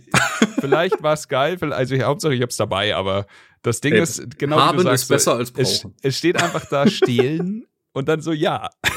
Genau, das ist einfach ein. Haken und du weißt, Ja. okay, dann mache ich die Aktion. Oder Genau. du vergisst es halt wie ich in dem Moment. Man kann jeden Gegner einmal beklauen, also auch wenn mehrere Gegner auf dem Feld sind und bei allen steht dann dabei, yo, kannst du klauen, dann hat die Diebin erstmal ein bisschen was zu tun. Aber Ja. nee, es ist ansonsten, es erfindet das Rad halt nicht neu, neu, aber es macht halt einfach Dinge smart und Dinge cool und es macht einfach wahnsinnig Spaß. Ich finde, es ist auch, also die Dialoge sind auch sehr witzig geschrieben. Mhm. Manche, manche Stellen, also du hast sie auch gestern gespielt, wo du bei dem Markt bist und diese Schildkröten rennen, und dann setzt du halt auf eine von vier Schildkröten, sagst let's go und anstatt dass die dann einfach so langsam nach, nach drüben laufen, kommt Ey, üb mich- üb üble Power-Metal-Musik und du sitzt einfach nur so, was passiert denn hier gerade? Das ist einfach Das so habe ich nicht kommen sehen. Ja. Ja, aber auch Nee, die nee. Mechanik hinter dem Schildkrötenrennen ist halt super süß. Also, Ja. da hat sich einfach jemand, wie in dem Fall, fucking sieben Jahre damit beschäftigt, seinen Wunsch in die Tat umzusetzen oder seinen Traum umzusetzen. Und den Eindruck habe ich jetzt schon nach drei, dreieinhalb Stunden Spielzeit. Da steckt halt unfassbar viel Herzblut drin. Genau. Und ich freue mich da auf jeden Fall weiterzuspielen. Yo. Wer da Bock hat äh, zu, zu gucken, schaut gerne auf dem Twitch-Kanal rein, wenn Thomas weiter zockt. Yes. Yes, yes, yes, yes, yes. Ähm, ich. Yo, da hast du noch einen Honorable Mention? Ja, was heißt, es, es, ist, es hat auf den Game Awards auch ein bisschen abgeräumt. Äh, bei mir hat's halt einen Mini-Platz im Herzen, äh, einfach weil man eine Katze steuern kann. Äh, ich hatte Ja. eine gute Zeit mit Stray. Sehr ist aber, glaube ich, cool, nichts ja. für die Top 3 oder Top 5, wenn man dann ganz ehrlich zu sich ist. Sehe seh ich genauso. Und auch hier äh, haben wir eine wundervolle Folge mit der lieben Bea aufgenommen. Shoutout. Wer, wer, wer da Bock hat, hört da rein. Ist ein besonderes Spiel und ich finde schön, dass es das Spiel gibt, aber es hat es einfach nicht in die Top 3 geschafft. Ohne, Ja. bö ohne bösen, böse Worte dazu, aber Ja, ja, ja. ja. ja. Ähm, Äh, ja, Platz eins. Große Überraschung an der Stelle. Ich mach noch ganz kurz, äh, also jetzt mal wirklich kurz, kurz. Tinykin dieses Jahr hat mir wahnsinnig gut Oh. gefallen. Ist Ja. eine, äh, auch im Game Pass Shoutout, hat, ist eine krasse Liebeserklärung an so irgendwie diese N64 Zeit von, also es ist ja jetzt nicht, es ist schon Jump'n'Run, aber es ist halt so, man kommt in riesige Areale, es gibt super viel zu erkunden. Es ist für mich das bessere Pikmin, Pikmin bitte nicht schlagen. Ähm, du hast halt die ganze Zeit so kleine Tiny Kid Viecher dabei, die du in alle möglichen Richtungen werfen kannst. Die, die bauen Brücken für dich, die erledigen Sachen für dich, tragen Zeug rum für dich.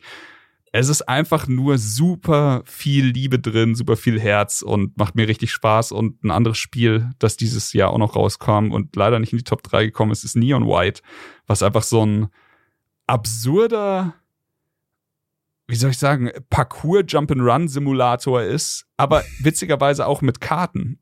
also vielleicht sollte ich es Ronny Ja. nochmal vorschlagen. Aber es ist ein, ein, ein Mash-up an verschiedenen Stilmitteln, die am Ende des Tages einfach wahnsinnig, wahnsinnig viel Spaß gemacht haben. Es ist ein Bestzeit-Simulator, du kannst da gegen deine Freunde antreten, kämpfen und das haben wir auch fleißig gemacht. Und am Ende erzählt es einfach eine witzige Story im, im Comic-Stil, die auch super abgefahren ist. Ich will gar nicht zu viel sagen, schaut euch ein Video an, wenn ihr euch vorstellen könnt, es macht euch Spaß, dann zieht euch das rein. Es war es auf jeden Fall wert, ist ein ganz besonderer Titel. Da möchte ich noch sagen, ähm, wie gesagt, dieses Jahr war super krass, was neue Releases angeht. Ähm, ich sag jetzt einfach noch zwei Spieleempfehlungen, die ich selber nicht gespielt habe. Auch da noch mal ein Gruß an Benny. Ich habe die Spiele schon auf der Festplatte. Danke Game Pass. Ähm, ich habe auf jeden Fall noch vor, in Signales reinzuschauen Oh ja. und in Scorn reinzuschauen, weil Scorn sieht grafisch auch nach etwas ganz, ganz eigenem aus. Und äh, ja, die würde ich zumindest beide noch schauen. Ich denke, das ist auch Benny sagt sogar, Signales ist sein Top Game of the Year. Also Ja, wenn er, der wird es auf Platz eins packen. Deswegen, da möchte ich auf jeden Fall noch mal schauen, was da die Magie ausmacht. Genau. Wahrscheinlich hinter den Platz 1, über den wir jetzt reden werden. Aber Possible, er- ja. ja. Yo, Signal ist auch ganz oben bei mir noch auf dem Pile Deswegen, also mein Platz eins dieses Jahr, nein, ich mache jetzt keinen Scherz. Morbius. es ist, genau, Dying Light 2. Ach nee, doch nicht. Äh, es ist Elden Ring. Große Überraschung an der Stelle. Ähm, fuck hat uns das Spiel in die Mangel genommen. Ey, ich bin ganz ehrlich, Yes. wir haben alle nicht zum Release gespielt, to be fair. Ich bin erst später auf den Zug aufgestiegen. Die Geschichte haben wir schon tausendmal erzählt. Aber ich habe alles seit Dark Souls 2 zum Release gespielt. Und was soll ich sagen? Ich habe einfach. Wir haben ja zum Network-Test letztes Jahr eine Folge rausgebracht. Und Ja. dieser Network-Test hat, äh, wie wir jetzt im Nachhinein wissen, nur das Startgebiet abgebildet, einen Bruchteil des Startgebietes. Und wir haben uns da schon die Köpfe zerschlagen, was alles geht, wie es wohl doch weitergeht, wie viel Bosskämpfe da schon alleine waren. Und im Nachhinein haben wir festgestellt, das hat es fast eins zu eins so ins Endspiel geschafft. Nicht? Also Ja. alles, was da im Network-Test war, war, glaube ich, auch noch an der gleichen Stelle im Endgame. Was wir nur nicht erwartet haben, dass das am Ende vielleicht 12 bis 15 Prozent der kompletten Map ausmacht und einfach ein fucking großes Areal nach dem anderen noch freigeschalten wird und man dabei sämtliche spielerische Freiheit hat, die man haben möchte. Man kann einfach den Weg gehen, den das Spiel vorgibt und eine gute Zeit haben, soweit es einem ein From Software Spiel ermöglicht. Man Ja. kann aber auch direkt am ersten großen Encounter mit einer kleinen Parcourspassage mit dem Pferd vorbeireiten, drauf scheißen und direkt im zweiten Gebiet anfangen. Weil es geht einfach. Weil es einfach geht, ja. Es ist echt irre. Niemand von uns, also wir haben drüber gescherzt, beziehungsweise wir haben spekuliert nach dem Network-Test, Ja. was wir denken, wie groß dieses Spiel wird. Und wir haben so gesagt, ja, wahrscheinlich ist das jetzt so quasi die Hälfte von dem, was wir gesehen haben. Ziemlich krass, dass, dass sie es so in das Ding gepackt haben. Aber äh, vielleicht, vielleicht gibt es noch zwei solche Gebiete oder drei, die aber dann ein bisschen kleiner sind. Und oh boy, niemand von uns hatte eine Ahnung, wie krass dieser Umfang ist. Also, das ist ja auch so, das hat sich ja wirklich durch diese Zeit gezogen. Release Elden Ring, die, als, also die, ich glaube, die, die Presse oder ein paar Pressehäuser haben einfach zwei Wochen vorher oder drei Wochen vorher das Spiel schon gehabt und ja. dann kam der, der Release und sie waren einfach nicht fertig. Sie ja. konnten keine finale Wertung abgeben, weil sie einfach immer noch nicht fertig waren und auch bei uns. Also können wir jetzt mal ein bisschen aus dem Nähkästchen plaudern. Wir wollten ja eine ja. Folge aufnehmen. Wir haben uns tierisch drauf gefreut. Das Ding ist, es hat einfach nicht geklappt, weil, weil wir, also erstens wir sehr lange gebraucht haben, aber Kumpel Kuro, dem wir unbedingt, also ohne Kuro auch einfach keine Folge zu Elden Ring, aber wir, wir haben halt mit Kuro gerechnet und haben dann immer mal wieder so nachgefragt und ich glaube, ich war als erstes fertig, so nach, mhm. nach zwei Wochen oder so oder zweieinhalb Wochen und Thomas dann ähm, vielleicht ein paar Tage später.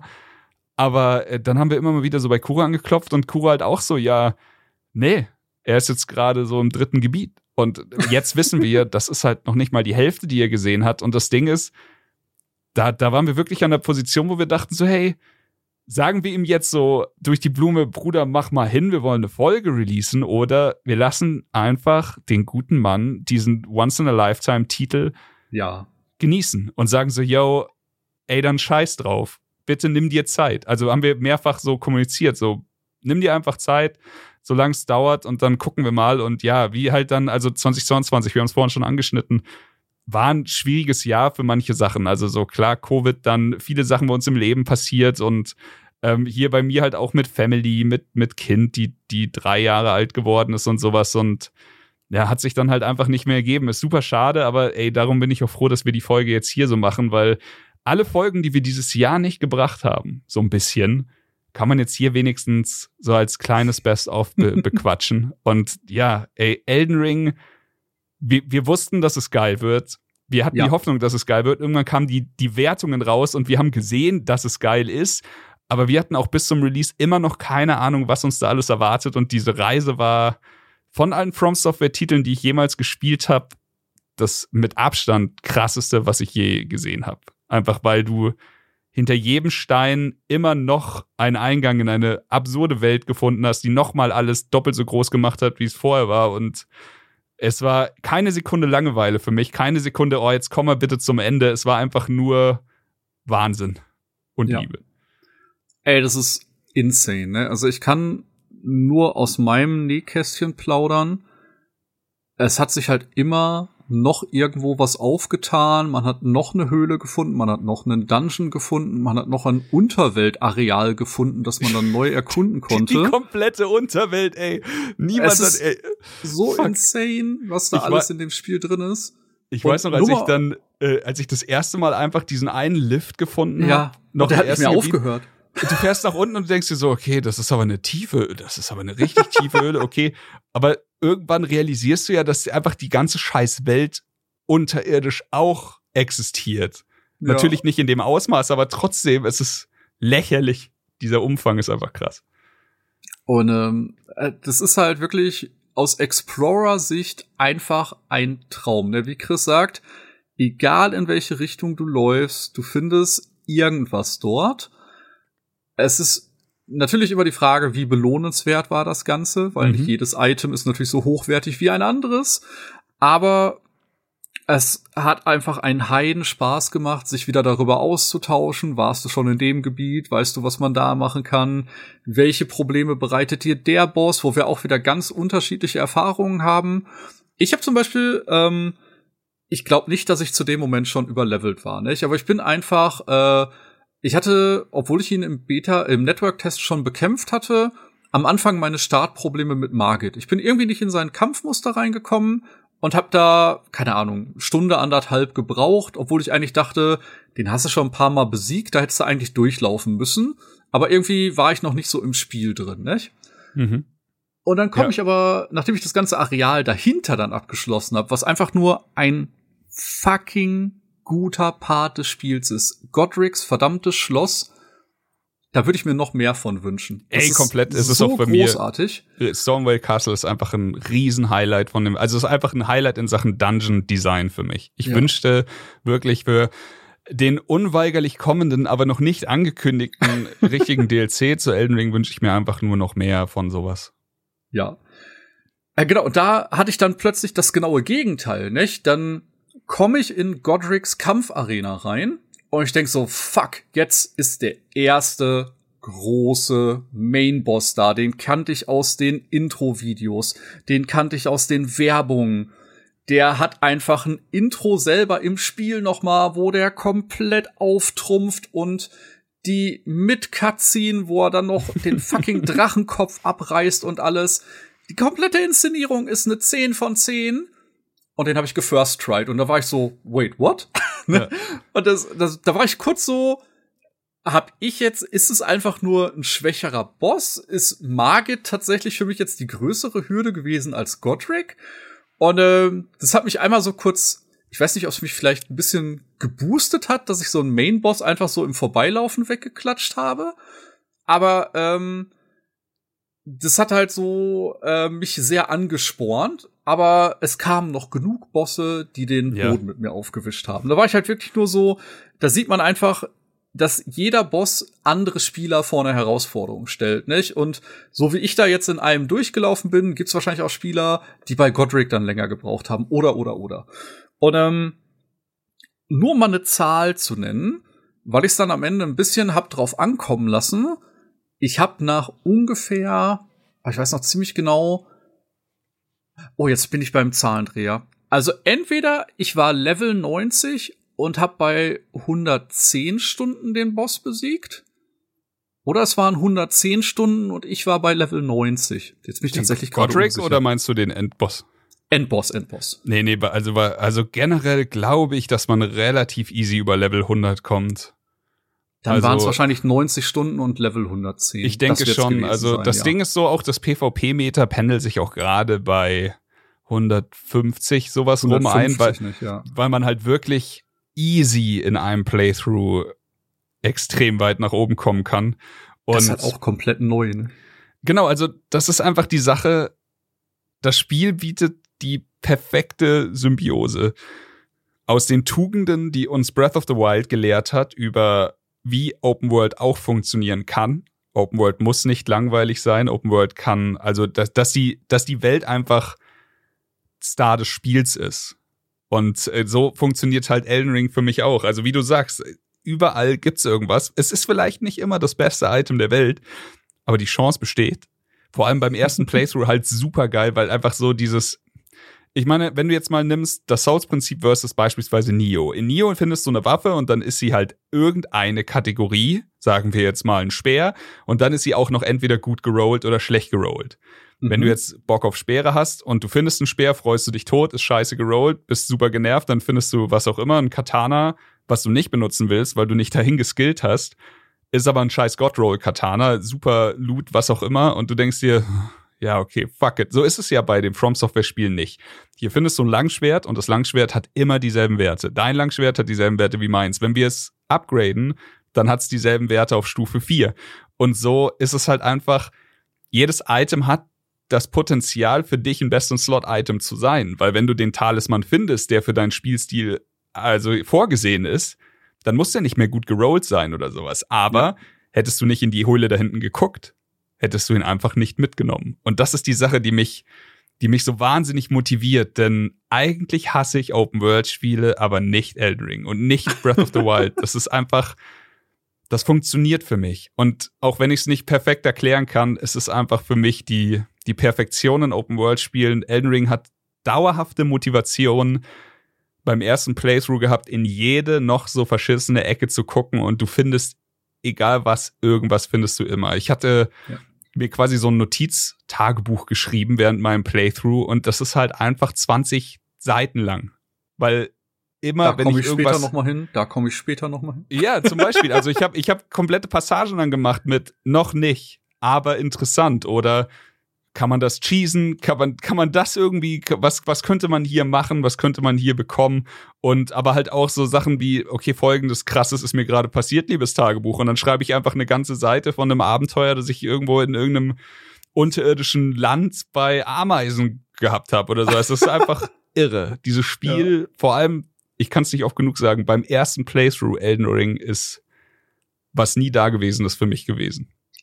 Eine Sache, äh, NPCs und ihre Quests waren schon immer ein bisschen kryptisch.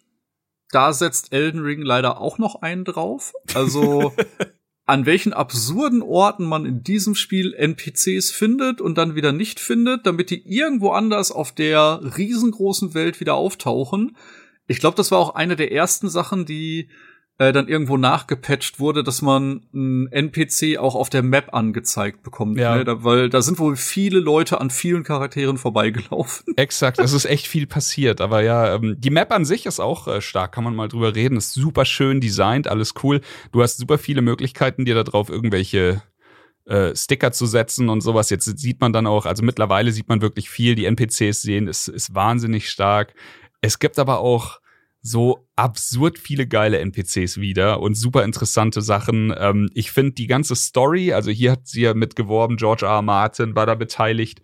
Mhm. Ähm, es ist nicht nur so ein Presstext-Ding, so ein PR-Ding. Aber natürlich weiß keiner, wie viel da jetzt wirklich dahinter steckt. Fakt ist einfach, ich finde die ganze Lore um Elden Ring fantastisch. Also es macht richtig viel Spaß. Es gibt so eine richtig, wie soll ich sagen, stimmige Grundstory um alles drumherum. Ich fand diesen Trailer, den du siehst, bevor du ins Spiel reinstartest, wo sie alles vorstellen, fand ich super cool, weil jedes Mal, wenn du dann im Spiel irgendwie, also das ist doch der aus dem Trailer. Krass, okay, was macht denn der hier? Sowas und keine Ahnung. Für mich, äh, ja, es ist ein bisschen her, dass ich das letzte Mal durchgespielt habe. Ich glaube aber auch, ich habe es damals komplett übertrieben, denn ich habe es einfach Mhm. viermal am Stück durchgespielt und der vierte Run war dann einfach ein Soul Level 1 Run oder sowas. Danach habe ich jetzt erstmal ein bisschen Pause gebraucht. Aber ungelogen und hat überhaupt nichts damit zu tun, dass wir heute eine Folge gemacht haben.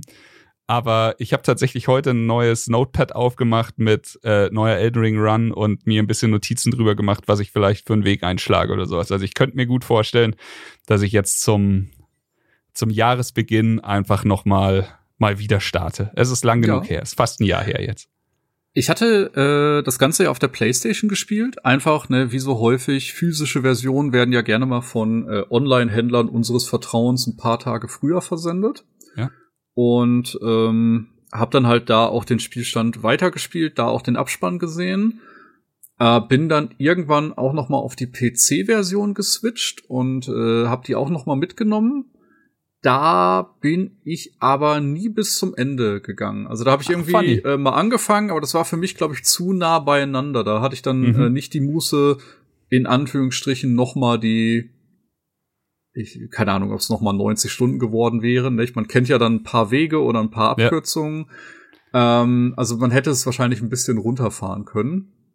Aber trotzdem äh, habe ich jetzt quasi das Spiel auf zwei Plattformen und äh, ich warte quasi die ganze Zeit, glaube ich, insgeheim äh, auf eine DLC-Ankündigung, um mir schon mal einen Charakter ready dafür zu machen. Ähm, oder ich verbinde es einfach dann damit und mache dann einen neuen Charakter und spiele mit dem parallel den DLC. Ich bin mir noch nicht sicher. Aber äh, Bock hätte ich langsam auch schon mal wieder. Vor allem, äh, das Spiel bietet einem ja so viele Facetten an. Ne, wir hatten uns da schon mal drüber unterhalten. Unser Bild war witzigerweise beim ersten Mal relativ ähnlich. Also ich habe mir einfach äh, das krasseste Großschwert genommen, das ich gefunden habe. Und äh, habe damit einfach alles ausgenockt, was mir vor die Flinte gekommen ist. Und äh, das hat bis auf äh, einen Kampf auch ganz gut funktioniert. Ja? Ja, und ähm, das fand ich halt auch witzig, dass halt ein Kampf im Spiel ist, der ja mittlerweile äh, seine eigene Internet-Popularität äh, errangt hat, äh, erreicht hat, äh, mit einem mystischen NPC äh, Internethelfer, der äh, plötzlich aus dem Boden äh, gestampft wurde, hier mit Let Me Solo Hör. Ah, das ist so gut. Also ja. das ganze Meme da drum ist halt so großartig. Hat ja auch jetzt ein, äh, hatte dann auch ein Schwert bekommen, oder? Von Bandai. Es gab ja, ein das paar, hat paar äh, Influencer. Das hat bei ein paar Influencern für böses Blut gesorgt. Das, Ich äh, fand das so cool, dass sie das bedacht haben. Also einfach Ja. ein Typ, der, der nichts anderes gemacht hat über Wochen, als bei ähm, dem schwersten Boss im Spiel bei Malenia zu stehen und einfach sie für dich zu töten. Dir quasi diese, diese Bürde abzunehmen und ja. ich hab's geliebt. Und ja, das ist so ein Meme geworden, dass dann Bandai darauf aufmerksam wurde und hat ihm dann quasi so ein, also schon ein Schwert, das viele Influencer, viele große Souls-Influencer bekommen haben, äh, hat er auch bekommen. Ich hätte es Ja. auch echt gerne. Aber das war schon krass. Ja. Aber ich muss halt sagen, ähm, das Spiel bietet einem so fucking viele Möglichkeiten. Ne? Also jetzt abgesehen von den Klassikern, ja, du kannst einen Magier spielen, ja, du kannst einen Geschicklichkeits-Bleedbild spielen, ja, du kannst einen super starken Zweikampf-Riesenschwert-Dude spielen, bis hin zu, äh, was jetzt Challenge Runner machen, ne? Ich mach nur mit Sword Arts die Gegner fertig oder sonst irgendwas. Ja. Ähm, und das Spiel bietet so viele Möglichkeiten, den Schwierigkeitsgrad für sich selber einzustellen. Nicht? Ich glaube, das berühmteste Meme ist natürlich die Mimic-Tier, die man finden kann. Ja, Weil war auch dann- damals ja so ultra lächerlich stark. Also genau, weil dann hast du halt plötzlich ein 2 zu 1 Setup mit jemandem, der genau dein Gear trägt. Nicht? Und das hat halt vielen Leuten bei vielen Bossen einfach sehr bequem geholfen, bis sie auf Malenia getroffen sind. weil da hat die KI dann natürlich ausgesetzt und äh, Malenia immer schön den HP-Balken wieder voll gemacht. Genau, kann man ja kurz sagen, Malenia, ähm, also wundervoller Charakter, vielleicht mein liebster From Software Boss, aber einer der lächerlich schwersten Bosse, die, die sie je gemacht haben. Ähm, zwei Phasen, zweite Phase noch mal tödlicher als die erste, aber das Ding bei ihr ist, sie schlägt sehr schnell zu und wenn sie dich trifft, egal ob du blockst oder nicht, sie heilt sich halt wieder hoch. Und da, das ist halt das Ding, wie Thomas sagt, gehst du da zu zweit rein, dann hat sie halt doppeltes Hochheilpotenzial und das ist ein Problem. Ja, vor allem, wie gesagt, sonst, äh, die Mimic-Tier konnte einen halt bei jedem Boss ein bisschen den Arsch retten, weil sie ein bisschen Aggro auf sich gezogen hat, weil sie trotzdem einen guten Damage-Output hatte. Aber ja, bei solchen Bossen ist es dann alles nur noch ein Pfifferling wert. Und äh, fand ich witzig, dass äh, das so ausgekugelt oder ausgehebelt wurde. Und Mhm. ich bin halt wirklich äh, ein bisschen besorgt, wenn ich jetzt an Dark Souls 2 und 3 zurückdenke, äh, was der DLC uns noch alles um die Ohren klatschen wird. Also ich glaube, die werden noch mal eine Schippe draufschmeißen. Das ist ein guter Punkt. Wenn Malenia der Anfang ist, dann ist der DLC bestimmt das Ende. Gucken wir mal. Aber ja, also Elden Ring für mich die äh, einfach die personifizierte Extrameile, Extrameile Content, Extrameile Mühe geben. Einfach, ähm, es ist absurd, denn auch dieses Spiel kam nicht ohne Fehler auf den auf den Platz, aber es war schon richtig, richtig rund. Also ich, ich hatte wirklich nicht viel zu meckern, äh, als ich, als das Spiel rauskam im Vergleich zu anderen Titeln. Ähm, ja, und dann wurde jetzt immer und immer wieder nachgepatcht, nachgedreht an Stellschrauben. Das Meta, PvE-Meta, PvP-Meta hat sich oft verändert. Jetzt gerade ein DLC, also Quatsch, kein DLC, aber ein Content-Upgrade gekommen, Update gekommen Mhm. mit einem riesen PvP-Aspekt. Kram, also die ganzen Kolosseum auf der Welt wurden jetzt PvP-Areas, wenn ich es richtig gesehen habe. Auch das werde Mhm. ich rausfinden in meinem nächsten Playthrough, aber auch hier wieder richtig Bock drauf, denn ich, ich finde auch einfach alles, äh, sei es jetzt die Vielzahl der Waffen, der Gegner, der, also des Spielraums, des ganzen Spielplatzes und sowas, es ist einfach alles größer als alles je dagewesene von From Software und es ist einfach geil. Ich habe richtig, richtig Bock, mich da jetzt mal in ein paar verrückte PvP-Builds zu stürzen und sowas. Weißt du, was ich echt bereue bei äh, Elden Ring? Äh, jetzt, wo ich das bei den ganzen Speedrunnern und No-Hit-Runnern sehe, ich glaube, ich habe bei den Consumables nur die Spitze des Eisbergs Ja. gesehen. Also wenn ich sehe, was Same. da alles für krasse Sachen äh, gecraftet werden können und dass man da teilweise fünf, sechs Buffs gleichzeitig aktiv haben kann und in einen Bossfight geht und sich nur denkt, was zur Hölle passiert hier gerade.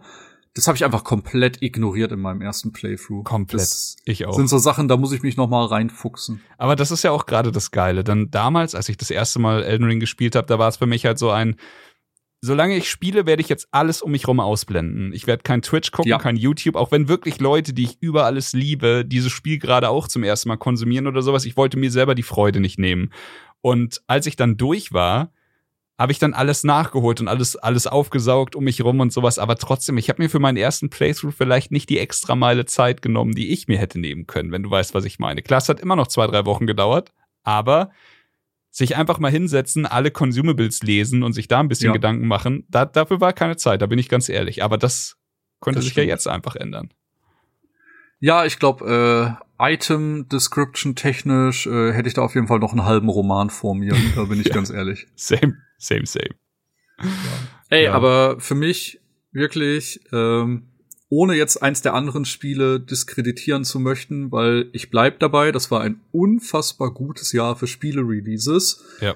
Für mich Elden Ring dieses Jahr schon mit weitem Abstand auf der Eins. Und dann kamen noch viele weitere gute Spiele und ich freue mich, ja. dass wir über ein paar andere heute auch noch geredet haben.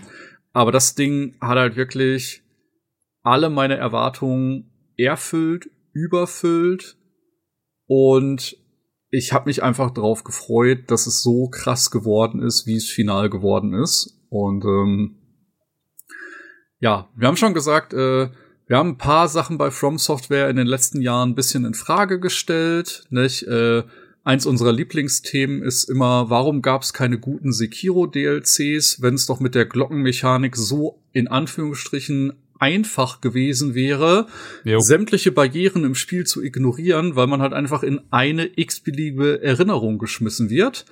Und jetzt wissen wir, die haben halt einfach mit der ganzen Mannschaft dieses Mammutspiel programmiert. Ja. Und äh, deswegen ist da halt nie bei Sekiro noch irgendwas nachgekommen. Das stimmt. Ja, bei Sekiro ein bisschen was getestet in Richtung Elden Ring, das äh, ja. weiß man heute. Aber trotzdem ist Sekiro ein absolutes Brett. Also so, das, das ist halt die Sache bei diesem Studio. Was, wenn Sekiro eine Art Test ist für Mechaniken, die sie in Elden Ring verwenden wollten, so zum Teil, nicht alles, aber manches zum Teil, dass sie dann immer noch sowas wie Sekiro auf die Beine stellen, was ich jetzt mittlerweile auch schon easy sechs, sieben Mal durchgespielt habe. Und dann hast du jetzt sowas wie Elden Ring.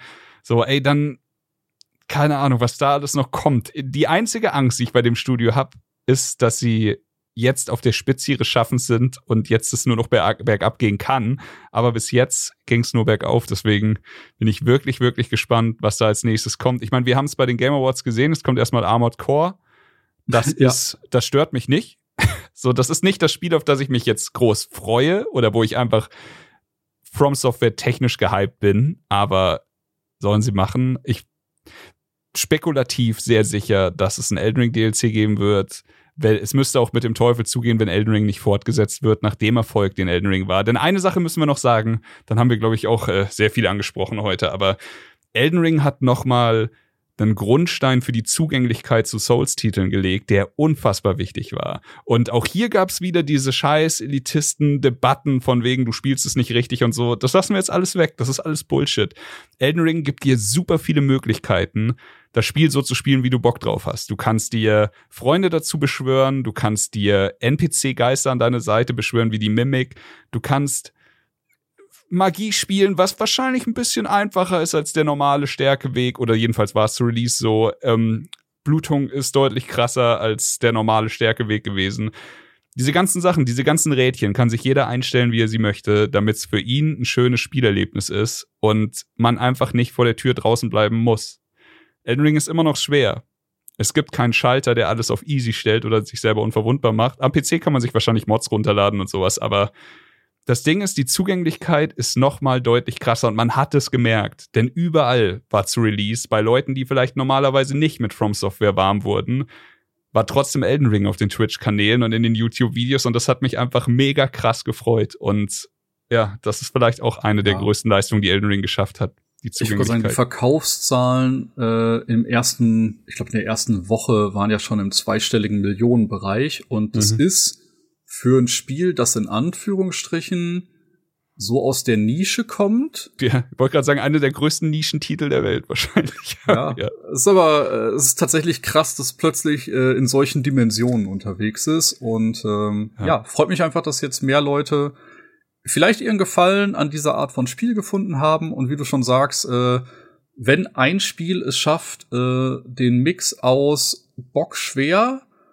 und gleichzeitig äh, ein guter Einstieg oder eine gute Kalibrierungsmöglichkeit haben, dann ist es wahrscheinlich Elden Ring. Weil, mhm. ne, wie du gesagt hast, ich kann das ganze Spiel mit anderen Leuten zusammenspielen.